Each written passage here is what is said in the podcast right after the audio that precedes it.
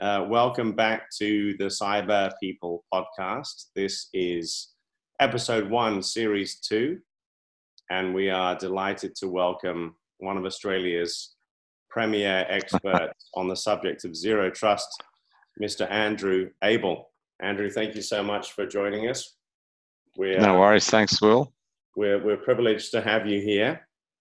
So, Andrew, tell us, who are you? Uh, yeah, yeah, that's that's an interesting question. Uh, I'm just a, your average run-of-the-mill garden variety uh, cybersecurity strategy architect. Um, yeah, long long history in IT in uh, in general and cybersecurity in the last few years. So yeah, you know, wasn't uh, wasn't always in security or IT when I left school. Did a few other things. Did some real jobs, some uh, outdoor jobs that that required a bit of manual labour and some Saturday work, and realised I didn't like working on Saturdays. So I went and studied IT and computers, and and the rest is history. One step after the other, and been in IT for a long time now. And uh, like I said, recently in the last few years, been in cybersecurity, and the last couple of years within cybersecurity, been in zero trust space. And what was your trajectory, Andrew? How did you end up in security? I mean, if you're anything like me, you just fell into it. But I realize there are people out there that know exactly what they want to do and they just go after it.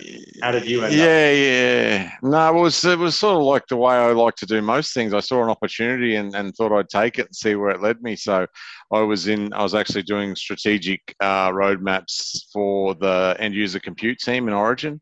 And uh, I worked closely with a guy who was the leader of the security architecture function in Origin they were looking to build out a team, put an internal role up, and uh, because we had such a good relationship, he encouraged me to apply. So I applied and uh, and got the job and uh, moved over to the security team, and we had a lot of laughs. And uh, yeah, it's been it's been great since then. He's he's since moved on, but it's still uh, it's it's a great place to work and great great spot to be in. So you didn't find security; security found you, by the sounds of it.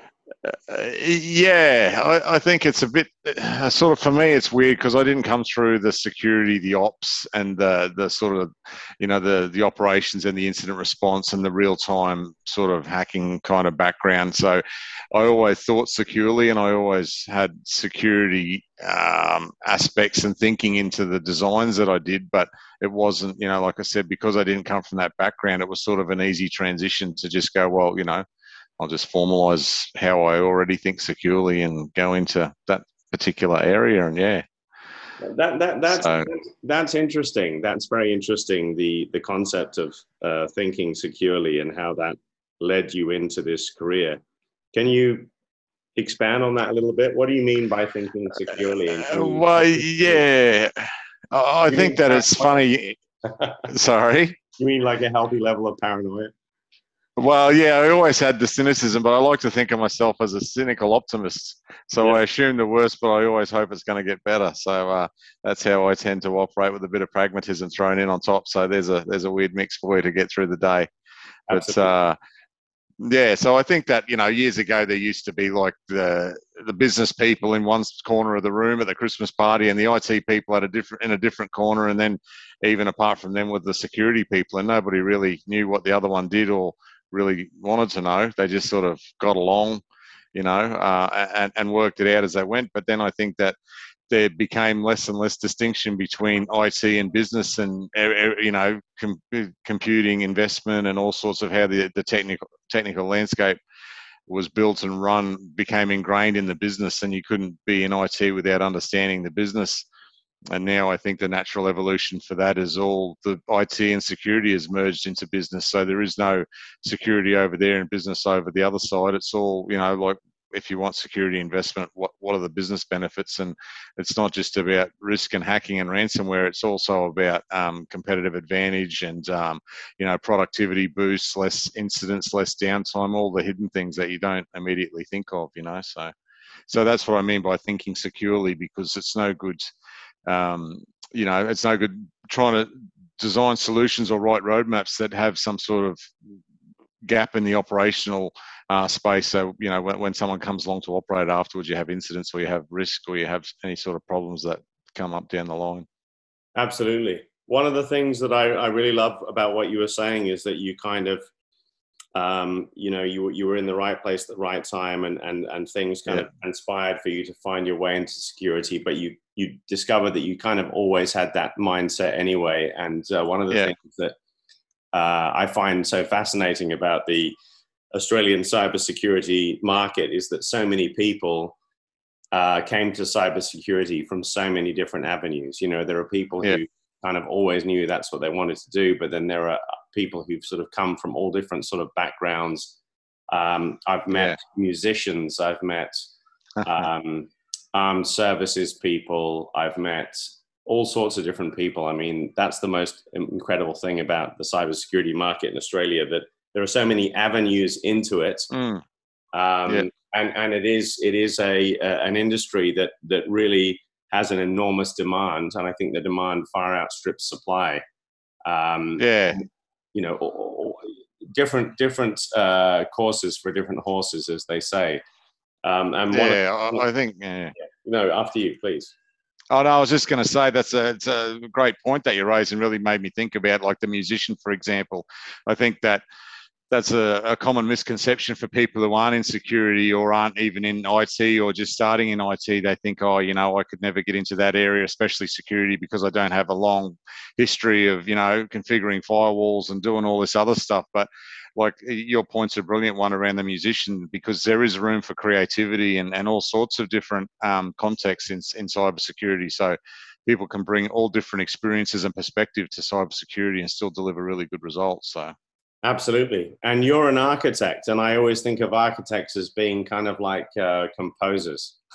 They sort of create. Yeah, yeah, a little bit. Yeah, yeah, that's it. yeah, true. Yeah, yeah. So, so you're a you're a specialist in in zero trust. Um, now, yep. how would you explain? So, I had a an interesting um, uh, conversation the other day. A, a candidate who had interviewed with a client of mine said that at a certain point in the interview, the client said to them, How would you explain data governance to your grandmother? Um, how would you explain zero trust to your grandmother, Andrew?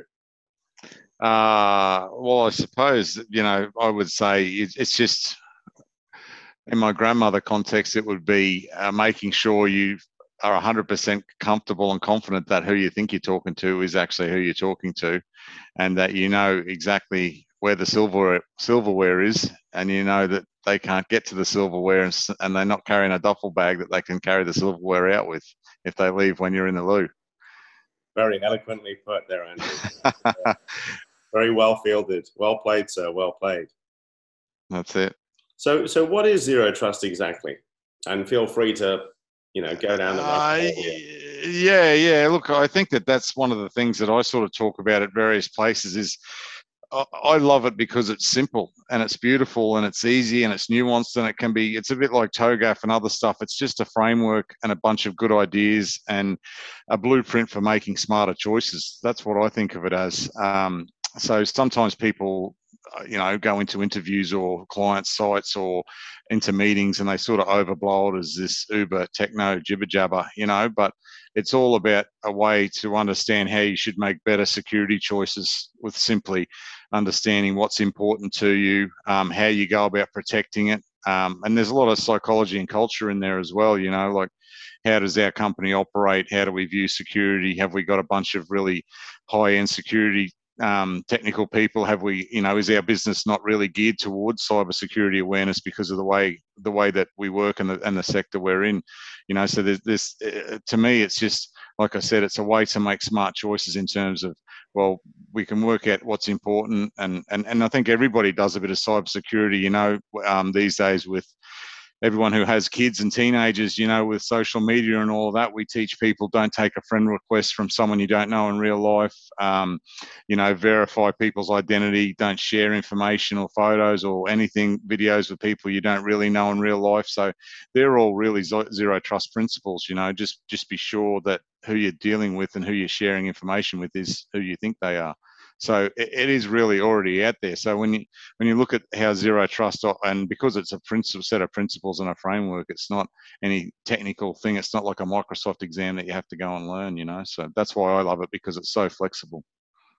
So does it proceed on the assumption that potentially everyone is a cyber criminal, whether they are an employee of the organization or external to the organization? The basic? Not, yeah, no, not not not so much. No, so I've heard a lot of people talk about the actual term zero trust. People say, "Oh, what is it? What do you mean you don't trust me?" But it's not like we don't trust you and we never will. It's more we will trust you to a certain level once we've established you are who you say you are. You know. Um, and I guess that's the big transition. So, in terms of assumed breach and other principles in zero trust, in the old days there was like the castle and moat where you'd have your firewalls and you'd have your network and you'd plug into the blue cable and everything you get to was through that. And you know now with people especially with covid people work from home. There is no blue cable anymore you know. People connect over the internet. People are everywhere. The, the, the network as it was doesn't really exist anymore. So you've got to you've got to revert back to more progressive and smarter ways to protect your assets like identity and uh, and verification authentication you know that kind of stuff so, so is it is it um, is it fair to say that if one were in the zero trust industry, uh, COVID has actually been pretty good because it's it's pretty good for the industry for the uptake of zero trust because people are now working remotely and so therefore it's it's it's even more important than it was before in the pre-COVID era when we were era when we were all working in the office. Yeah. you know, I can see you. You're over there, and you know, if you're yeah, I, yeah. I, I, think, yeah, I think it has. I think the other good thing about it is that it's made organisations sort of have a look at their whole security model and how they do business. And you know, there's uh, all, all the talk about the Great Resignation, and, and companies are uh, discouraged from asking people to go back into the office four or five days a week. So clearly, the distributed working model is here to stay. So even in that context, it's it's you know, companies have gone along, and it's no longer just a stopgap. Once COVID's over, we can revert back to the way we used to do it. Now, companies are having to look at their operating model going forward into the you know foreseeable future. So I think in that in that context, it's been really good actually for companies without them realizing it themselves that it's forced them to have a look at how they operate and how they secure their assets. Right. So so how big a vulnerability is working from home? Is it a is it a huge risk, for want of a better word? Um, yeah, well, the you know the idea of actually having people working from home in and of itself isn't a risk. It's about how you know there's there's there's multiple ways, and again with zero trust, you can look at ways of protecting things at source, or you can protect in transit, or you can protect that at endpoint. You know, so you can have your endpoint controls uh, on the device that people take home and use from home, which will give you a certain level of protection in, in some contexts. But it's more about um, you know matching your the importance of your assets to the security controls. So you don't put you know the finance reports or the hr um, salary spreadsheet in a system that has basically no security and faces the internet and all that stuff you know? You, you put that stuff in um, uh, in an environment that's that's really secure you know? Okay. so that it's there's multiple ways to approach it and then you can use identity aware network controls there's all, all sorts of ways to protect stuff Right. Okay. Okay. So if you look across the broad landscape of Australian enterprises, because I was listening to one of your presentations and I, um, I remember you saying that um, probably chances are that you're already doing a certain degree yeah. of zero trust already, although it might not be yeah. called that. Um, yeah, that's right how how what percentage of Australian enterprises adopt a zero trust framework, if that's the correct label to use or strategy? Yeah, I think that uh, I think according to Gartner and Forrester, Australia and the APAC region in general is quite good on the adoption of zero trust strategies and, and, and follows the policies quite well. Um, in terms of you know how many companies go from following it without really knowing it to actually funding projects and, and having a, a zero trust strategy. I'm not 100% sure, but it's definitely a growing um, a growing approach because, like I said, it is so flexible. And once people understand sort of what you can use it for, it, it definitely gets traction. Okay, okay, and and so if you are an Australian enterprise, if you are listening to this podcast and you're curious about zero strategy, what would you say are the kind of key um, USPs? Like, why is it important for an organization to adopt zero strategy? And if if you don't, what are the alternatives?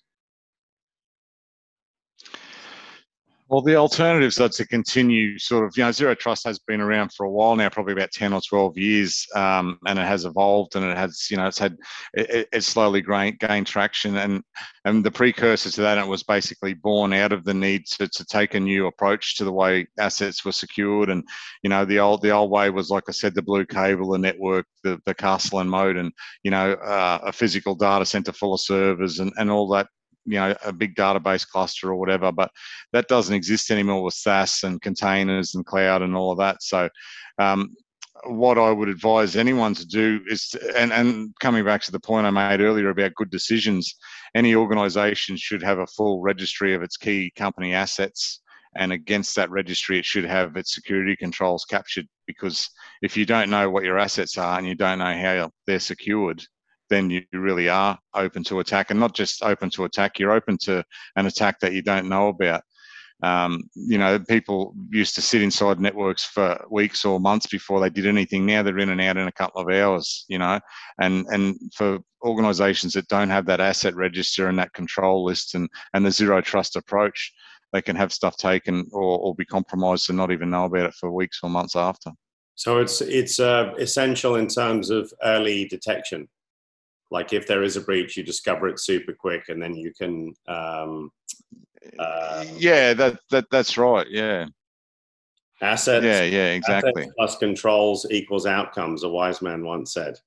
That's right yeah, exactly. That's yeah. it. Yeah, yeah. Under, list your assets, and yeah, you can then design your controls and control your outcomes. Yeah, exactly. We we actually uh, we have an assets uh, registry. It's uh, Latitude IT, which I only just discovered. Um, I think it might even be a new concept. Uh, but that's yeah. good. It's good to know that we're on the right track towards uh, zero trust. So, is zero trust um, something that any organization can adopt eh, you know regardless of how big you are like we're just a small organization small uh, it recruitment firm. Yeah uh, you know i i would never i would never say that you can't because it's it's it's all about um, context you know it's definitely as it, because it's a set of principles like there's not there's not a page in the zero trust manual that says you have to go and spend half a million dollars on a on a network control system or an identity platform or anything else you know? It's about if you've got five people working in your organization you can make smart decisions like you know where do we store our information? What head do we do we have encryption on any any data storage um, repositories? Do we do we have teams or some other sharing platform where we where we let other people see our company information or you know all that, those things can be like for a one person or five person operation to make those smarter choices and protect what's important because every business no matter what size it is has uh, information that that are that's an asset that's unique to that business. Understood. Understood. So, are there any? Um, we've talked a lot about the pros. Would you say there are any cons, or if one decides to go down the zero trust road, would there be any challenges or difficulties or complexities? Uh, yeah, so I think yeah, uh, it's not uh, the bigger the organisation and, and the more legacy approach you come from. It's obviously a bigger it's a bigger piece of work to do. There's certainly challenges. There's there's boring bits. You know, you talk to people about doing an asset audit and understanding all their assets. Their eyes roll back in their head and and they you know they zone out. Put the Homer glasses on and pretend they're listening, but they're asleep behind the glasses. So, yeah. uh, you know, there's definitely some boring bits and uh, and some challenges as well. Like if you said to uh, a company that had 5,000 people working there, you know, what's all your authentication protocols? How do you handle identity? You know, all those things.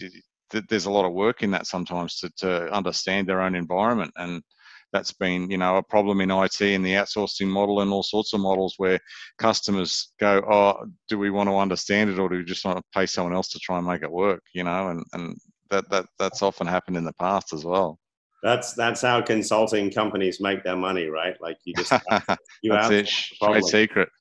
outsource all the boring yeah. bits. I, yeah, exactly. Yeah, yeah. I I, uh, I heard another wise man describe it as like a Marvel film. Um, That's it, exactly. explosions so and filler and explosions, yeah. So the sooner you start, uh, the better, right? Because if you if you get to like a massive enterprise uh, level and you haven't really started, and then you've got to do all this retrospectively, that's when it becomes like um, almost yeah. overwhelming, I guess. I think yeah, I think that, that that's it. And it's a way, it's an approach. Like as you onboard a new application, it's just sort of due diligence around all the the be boring bits like you know who's going to use it? Does it need a ad groups? Has it got service accounts? What identities have what access? Just documenting all of that and then eventually you build a you know a, a knowledge base about all of your assets and and you can go from there. But if you're trying to drop it into a mature convoluted environment you can still make progress reasonably quickly by just identifying one two ten key assets or key applications and and applying the principles to that. And then you know because anything that's important to you you can pretty much be sure that other people outside your organization know it's important information as well. So you know there's no secrets anymore. If you've got databases of credit cards or, or key information you know it, it's not it's certainly not secret to just inside your organization. Absolutely. so it's industrial. Mm. so so andrew if you want to do this do you have to buy an expensive kit, piece of kit or can it be done in a very simple fashion as long as you're prepared to do as you mentioned earlier all the boring bits? Yeah it can be done in a in a boring fashion. Like you know i've seen projects done quite cheap and the main thing is to leverage all the investments you've already made. Like you know there, there's um, in the NIST model there's lots of pillars. One of the pillars is identity for example and one of the pillars is networking and then there's devices. So if you happen to be in an organization that's recently made an investment in your identity controls or your active directory or your some form of network or identity aware network controls that's where you start you know. Identity is the key but information of the assets and network is is one of the best control points. So you don't have to sort of don't focus on the gaps leverage your strengths and build from there and make progress because the worst thing with zero trust that people do i think is uh, paralysis by analysis you know thinking that they have to know everything before they start. But but it, it, it, needs to snowball. Otherwise people outside of security who need to continually fund it over the medium to longer term will certainly lose interest.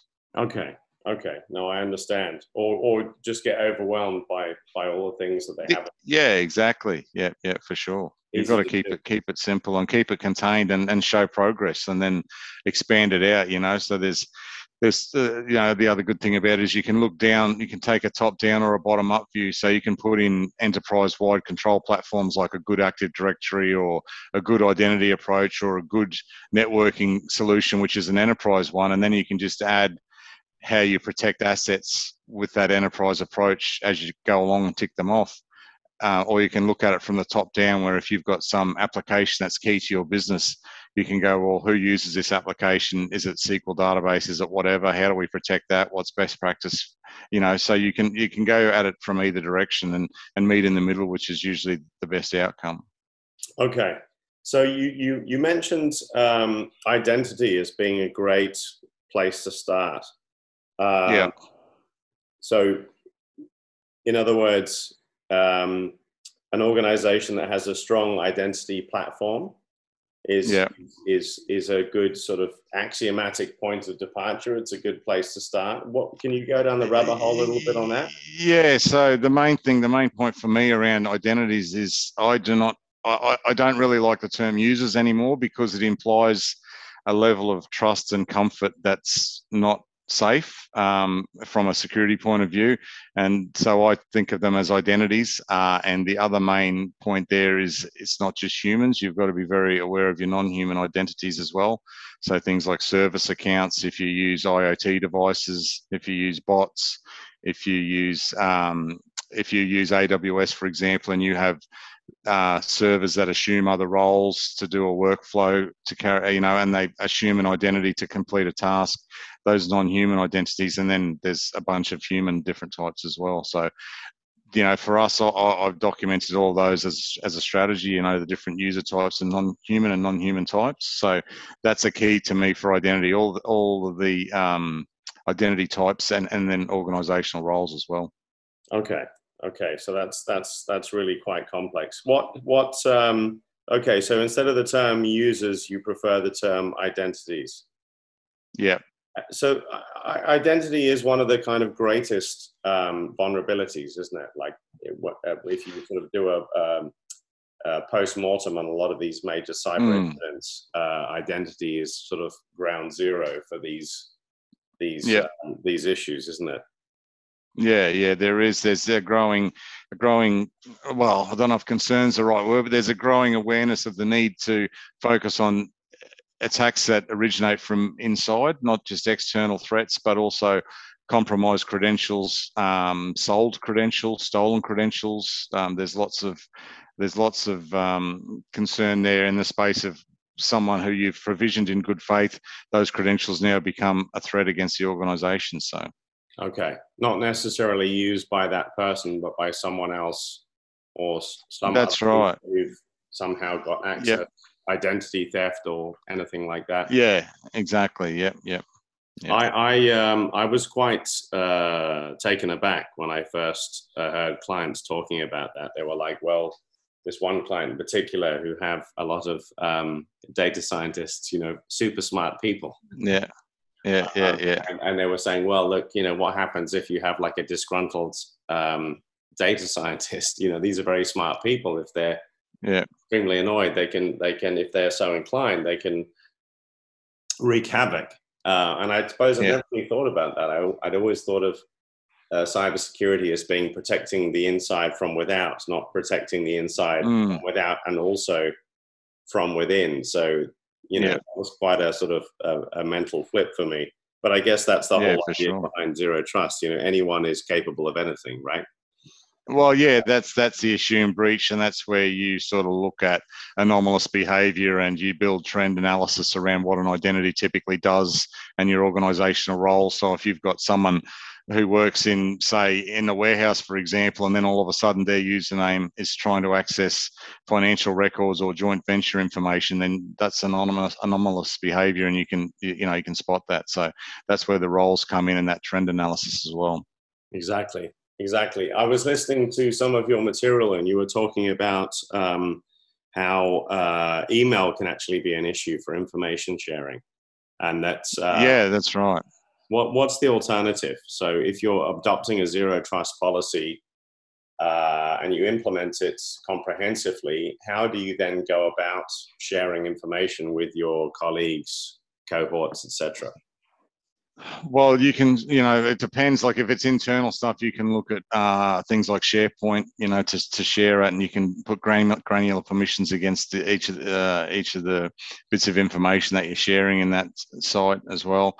Uh, if you're sharing externally, you have to be careful. If you set up a Teams environment, for example, or Zoom, and you stick a file in the in, in the team or the Zoom, and you know if you're if you're on a call with multiple people, you, have to be you know if there's ten identities that you've shared it with, you have to be comfortable that all ten of those are legit and you know, there's no nefarious actors involved in any of those identities as well. So it's just making sure that, as I go back to the original point, that you know who you're dealing with and you can trust them. That there's some level of, you know, um, agreement or, or collaboration that's secure as well.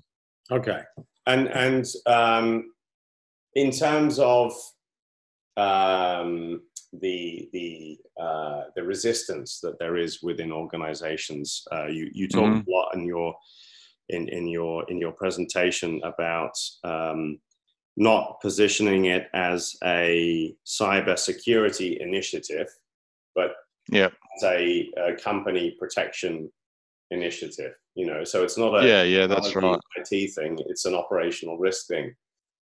Yeah, um, that that that's, right. that's that's like how do you how do you find that? Like in in in in in the Australian cybersecurity industry how evolved have enterprise become in enterprises become in their thinking about these things? Are they still you mentioned earlier about you know IT being the you know that table mm. over there and business being that table over there. And I remember when I got into recruitment cybersecurity wasn't called cybersecurity it was called information security and these were yeah, like, yeah. you know, the the the the the the, the, the Nigel No Friends people down in the back corner of the tech department. How has that uh, developed and evolved in your experience? Uh, yeah, well, I think you know it's been a bit of a meeting in the middle, really. Like I talked before about that, you know, and in one of the, my presentations, I talk about that security people need to understand and speak the language of the business rather than just go in and talk a bunch of you know security jibber jabber about zero trust and all the terms and buzzwords. But I think it's also come back the other way. I think these days, especially newer generation and younger uh, CXO level executives and business leaders are much more aware about the need to build cybersecurity controls and awareness into how they operate their businesses as well, how they lead business divisions and all that stuff. So there's definitely been a shift on both sides, but I think that, like I said, business people are employed to, to develop and, and promote and grow the business. So the security team and the IT team are just like the HR team and the finance team. They're part of the business whose goal is to to help the business grow. So, you know, we as security people need to to make the effort to speak the business language. Are we at a stage now where cybersecurity is a part of every commercial decision within large Australian enterprises?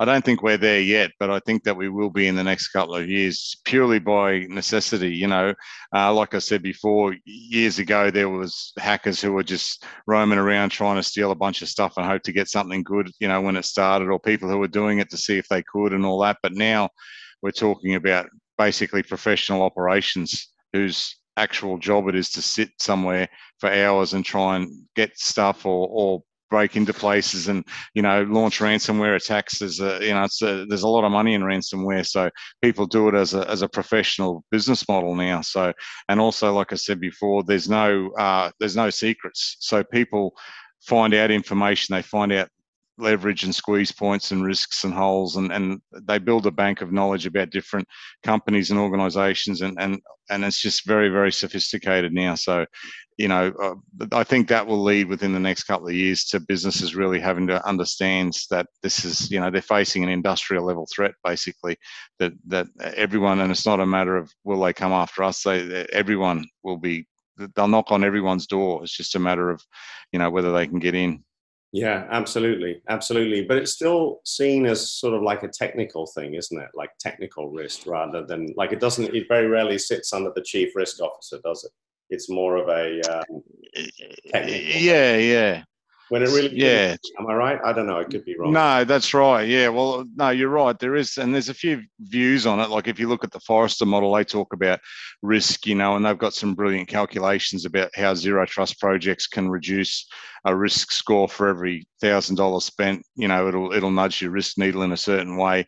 Uh, for some organisations, their leadership team doesn't think in that dry risk. They understand business risk, obviously, but the cyber risk isn't so much something that resonates. So they want to achieve, you know, maybe a better audit score or, or not get hacked or, or whatever else. So the motivations are slightly different. So I think that, you know, you have to be careful positioning it as a risk thing because it won't resonate with every business. It's not always about, you know, risk is obviously key, and that's, you know, um, that's what you're looking for. It's the, it's the old uh, joke about the two guys in the forest that see the tiger, and one's putting his tennis shoes on, and the first guy says, "What are you putting them on for? You won't be able to outrun the tiger." And he says, "I don't need to outrun the tiger. I just need to outrun you." Yeah. So yeah. you know that, that that's what we're all in the forest and the hackers of the tiger. So yeah, we're all trying to uh, just be fast enough to to not be the one that gets caned. Absolutely, absolutely. A uh, a client of mine the other day was talking about it as when you know when he got involved in the industry, um, the cybersecurity industry was a little bit like being on a beach where you know you're lying on the on your towel and you've got your your car keys and your wallet next to you, and every now and then someone tries to grab them, you know, it was very opportunistic and not particularly sophisticated. And now it's changed a lot. And as you said, it's like a yeah. huge industry. There are, yeah. there are, specialist companies who who um, find their vulnerabilities. They then sell those to the uh, to the yeah. the actor, and then there's another company that provides the ransomware. And it's you know just as there is there is you and I we're having this conversation now. There's probably like an evil an evil dude and exactly. an, an evil an evil zero trust architect having a podcast on the dark on web. the dark web. Yeah, exactly. Yeah, that's right. so um, let's let's. I think that's a pretty good segue into into something I know that you're also passionate about, which is aligning uh, business uh, strategy to security strategy. Yeah. Yeah, um, yeah. So I think one of my rules of thumb is that, as you know, and again, there's a misconception about security. It's not security is not the big red stop sign that you know computer says no security should be a way to it should be i talk about transparent security so users go about their daily lives and do all the stuff they need to do and they don't even know that they're running through security controls and gates and stuff because it's it's transparent to them you know from a from a leadership and a business point of view, you know you, you're applying a level of protection, um, but from the user's point of view, they, they're none the wiser. Which to me, that's the solution. That's that's how it should run. Okay. Yeah. Okay. So what what's the so how do you get to that point though? Like what are the what are the challenges? How do you get to that point? Because that that sounds it sounds really simple the way you describe it. Mm. Um, but how many organizations actually run that way? And if they don't, why don't they? And how how do they get from where they are now to to that? Yeah. Yeah. Uh, yeah, I think there's a number of reasons. You know, it's like the old uh, ERP days where you'd, you'd, you'd buy one of the big ERP uh, vendors' products and you would drop it in and go, well, you know, this is costing us millions. So do we change our business processes to meet the product or do we customize the product to meet our processes? And then you end up somewhere in the middle and in hell, basically, nine times out of 10. So, um, but I think that there's also a, a residual um, reluctance to, to do the same thing for security. It's like, well, you know, we're heavily invested in this product. The security is not great, so we have to do it this way. It makes it slower and more risky and less less safe. But you know, we bought this thing and we've got to use it. Um, that'll that'll phase out now over you know every product that comes out now from the vendors and more and more uh, stuff hits the market every month, and it all has a security flavor. Like I said before about the merging, there is no IT and security separate anymore. It's all everything's a security product. When you look at everything Microsoft brings out, there's a massive security uh, flavor to it, a feel to it, a reporting structure built into everything, telemetry about your security position, um, every vendor understands, and, and through natural attrition of products and applications, companies will get more secure by osmosis almost. But um, but in terms of legacy systems, like I touched on before, some companies don't feel that they need cybersecurity to be front and center. They feel that they what they do for for yeah their mission statement or their uh, revenue streams come from areas that aren't typically associated with the need for cybersecurity, you know, but that doesn't hold up anymore. We've seen ransomware attacks on meat processing factories around the world. Um, they're probably someone who typically thought, well, you know, we run abattoirs. what do we care about cybersecurity? I'm not saying they did think that, obviously, but you know what I mean. There are there are companies that, and and that's who they stand out like beacons on the hill, you know, because that's who gets hacked and ransomware attacks. Right, right. But what, what's the why is that? So i mean let's imagine you're a cyber criminal. Why would you want to target a company like that? Just because you can? Is it is it the is it the is it just like a a mayhem objective or is there something more strategic going on? Oh no it's all I, I think the days of you know the days of the old 80s and 90s movies where the teenager hacked the pentagon and then bragged to his mates. I think those days are long gone. I don't okay. think many people do it for that. Yeah yeah I, I, think it's all about money now. Like I said, you know, and and they fully understand the the hackers and and the ransomware gangs um, fully understand who's doing cybersecurity training. Like some organisations send out phishing attacks internally. They test their employees. They do cyber awareness training.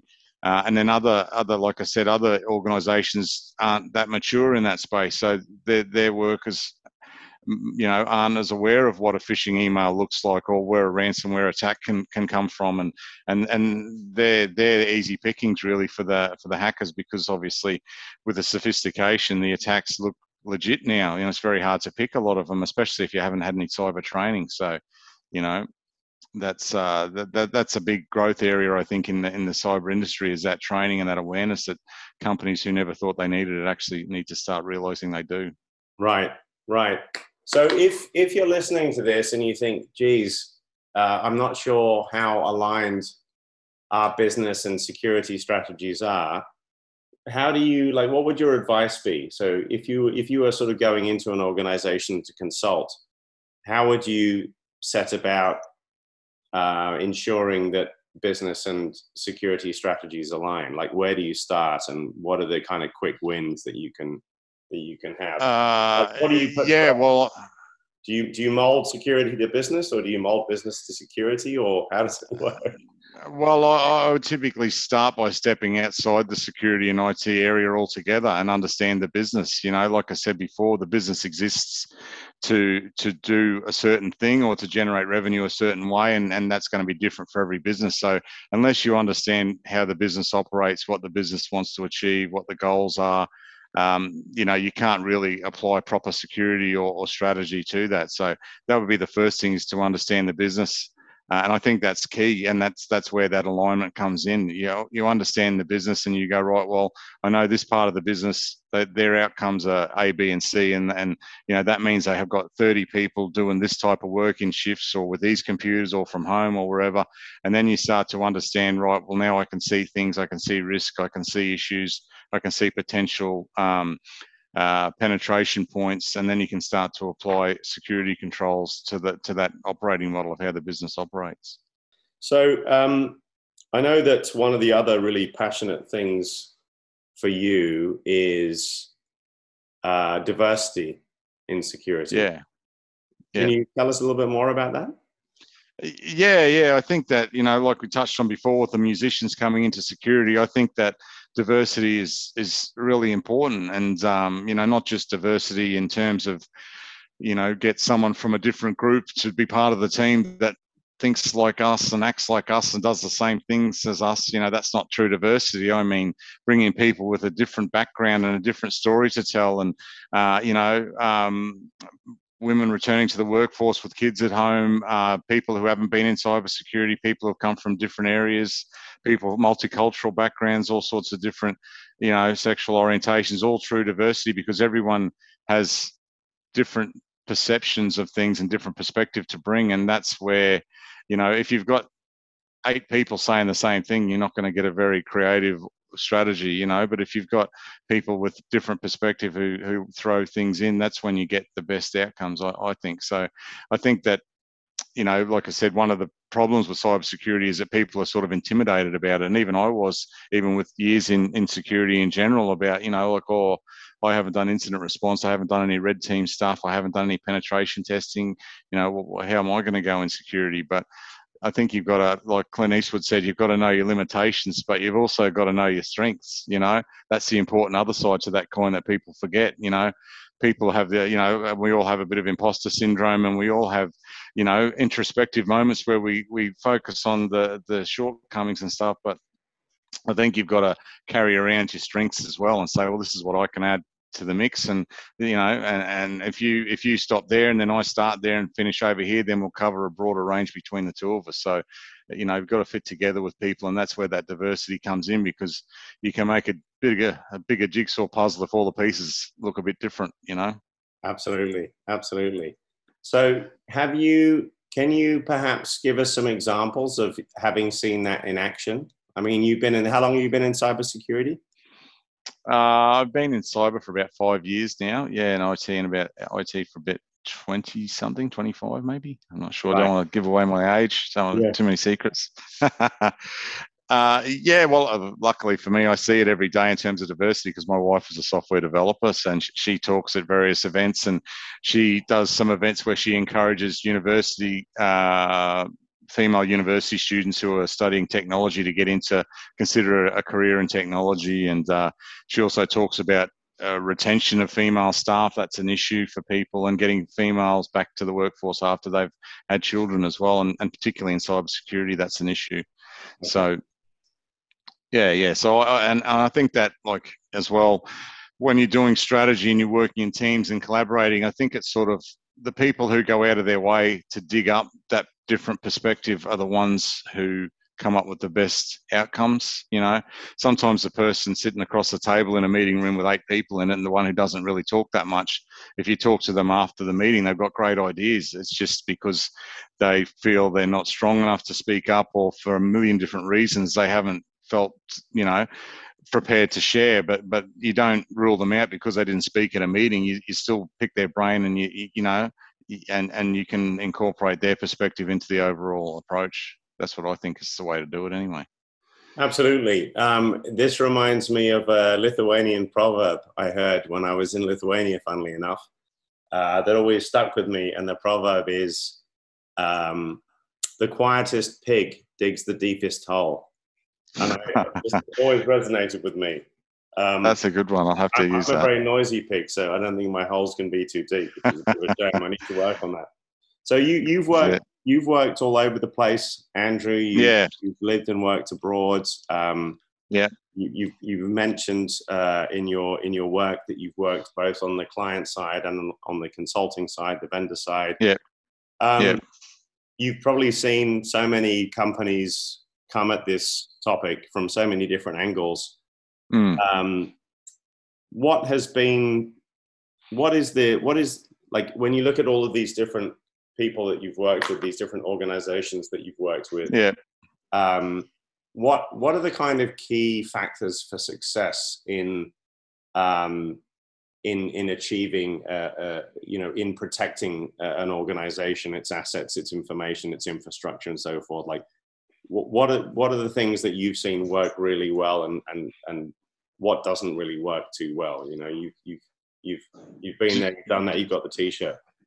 Yeah, yeah. Well, I suppose if you mean in terms of the best collaborative approach between vendors and companies uh, to to protect the, the company themselves, um, I think a common mistake a lot of companies make when they deal with vendors is they give them a shopping list and then they just the vendor will fill the trolley and then once it's all said and done if it works or doesn't work they've fulfilled what the ask was so i think that the companies that I've seen be successful are the ones who ask for a solution and, and, talk about some of the topics we've covered about this is how we operate, this is what's important to us, this is what we want to achieve. How can you help us achieve these specific goals? And then through that collaboration, you're both set up to succeed.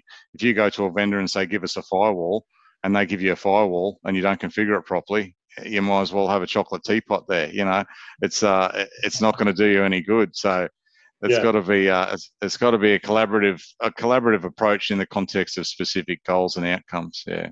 So, is do you find that people just tend to get a bit lazy when they engage like a consultancy? They're just like, oh, look, it's it's up. We're going to put it in the too hard basket. We're just going to pay someone else mm. to handle it for us. Is that the problem? They don't. They yeah. They relinquish responsibility. It is. It is a problem as well. But I think that the the mistake there is like you could correctly say that look this is in our area of expertise and this consultancy firm has people that are uh, uh, that do have extensive expertise in the area of cybersecurity for example and that is probably true but what the vendor will never have is the same passion for the business that you have either as an employee or as an owner or a manager or a leader or whatever so you know a vendor will come in and say this you know this widget or this gadget works great to do these things and you go oh okay fine but they won't have the context of how that benefits your organization and they will never sort of have as much passion for achieving success for the organization as you will because a they don't work for the organization and b they're fulfilling a role as a vendor and giving you the solutions that you're asking for. So i think that that's that's the mistake is to and again we come back to you know leveraging what your assets are and your passion for your organization or your you know desire to succeed is is one of those assets that you need to leverage. So don't just outsource everything to someone assuming that they know more than you. Take your you know your understanding of what you want to get out of it into the to the, the strategy and the meeting and, and then ask them to complement that. Yeah absolutely. I uh, i once asked uh, a, a client of mine who works in the consulting industry what the what the definition of successful consulting is and he said it's to not be afraid to tell your client that their baby is ugly. Um, what do you think of that? Yeah, I think that's that's good. I think it's a good, honest approach. We don't see enough of it, but yeah, yeah, I think that that's right. And also say, and and you know, um, not be afraid to say that's not an area we can help with. But uh, you know, I, I, can help you to I can help you to screen other vendors or whatever. Not you know, there's nothing worse than a vendor that comes in and goes, oh, we can do that and we can do this and we can do the other and we can do everything for you, and then end up with six half baked ideas that are all you know so yeah, it's the courage. It's the courage to say no, we can't help you with that, but we can do a good job of this. Okay. No, I I I I I know exactly what you mean. I've had a little bit of experience, personal experience in this in this area. So we've we've talked uh, a lot tonight. Would you believe that it's almost been uh, an hour since we have? You smashed me. I, it's like I, a job interview. Yeah, sorry, sorry, listener. No one expects the Spanish Inquisition. That's um, it exactly. I thought this was going to be all soft and cuddly. No, well, I'm a very soft and cuddly man. We just, you know, you're in Brisbane, I'm down here in Sydney. Uh, uh one of these oh, days, okay. hopefully, we can do one of these in person. But um, yeah, I'm not sure. in San Francisco, as my backdrop would suggest. I'm actually. Oh, yeah. But um, um, what what would is there anything else that you'd like to share with the listeners? Um, have we missed anything? Would you like to go down the rabbit hole in other any other areas before we wrap things up? No, I think that you know the only thing I would say is just you know uh, when you're whether you're a person trying to get into cybersecurity or an organization that's looking to improve their security posture or um, you know an architect who's looking to learn more about zero trust or whatever just my advice to everybody is to you know do your research understand what you want to achieve and then don't be afraid to be honest and put yourself out there and just say you know this is what we want to do and you know uh, if you don't have a go you, you can't ever know you know? So that's what i would say is just just put yourself out there and take a chance be honest do your homework and and yeah success will follow i think. Put yourself put yourself out there. That is a, a, a very great piece of advice um, and pardon yep. the pun be vulnerable right? Yes, most definitely. Yeah. So, Andrew, very, it's very hard to put yourself out there, and especially, you know, nobody likes having a solution challenge, but you need to like, and and one of the differences between an engineering and architecture is like I put stuff out there and people kick it like it's a pinata, but you have to cop that and, uh, and go right. Well, at the end of the day, when I tweak it, it's going to be better than it was. So yeah, you've got to put yourself out there and, and wear your wear your bruises. Absolutely, absolutely. It's it's like uh, any kind of art, it should always provoke a reaction, whether it's a positive or a negative one. As long as it gets, as long as it provokes a reaction, then you've achieved your goal. Yeah, so, sure. Andrew, how do people? How do people? I'm really hoping that as a result of this podcast, it opens up a floodgate and you're you're deluged with inquiries about zero trust. How do people? How do people get hold of you? Uh, yeah, well, I'm on LinkedIn, so yeah, it's just exactly. Yeah, I'll just read out my phone number. Yeah. yeah. No, I'm, I'm on LinkedIn and always happy to have a chat. I, like I said, I'm very passionate about zero trust, and I'm usually uh, around and available for a, for a chat on anything. I, am sort of approachable. I'm honest, and uh, yeah, I'm, I'm happy to have a chat about whatever people want to talk about. Able by name, able by nature. That's it, and uh, yeah, and ready ready to help. We're waiting for your call. awesome, awesome. Andrew, listen, Cheers. it's been it's been awesome having you on. I could I could talk to you all night. I sense that we have uh, many more uh, episodes to to come. I'm so pleased that you agreed to be episode one. No problem, my pleasure. Of the Cyber People Thank podcast. You. Um, you go and have a relaxing evening. Thank you so much for your time and your energy. I really appreciate yep. it. And um, no worries. We hope to see you here again very soon. Cheers. Thanks, Will. Thanks for having me on. Thank you. Thank you very much, Andrew. Take care. Have a wonderful evening. Bye bye. You bye. too. Bye bye.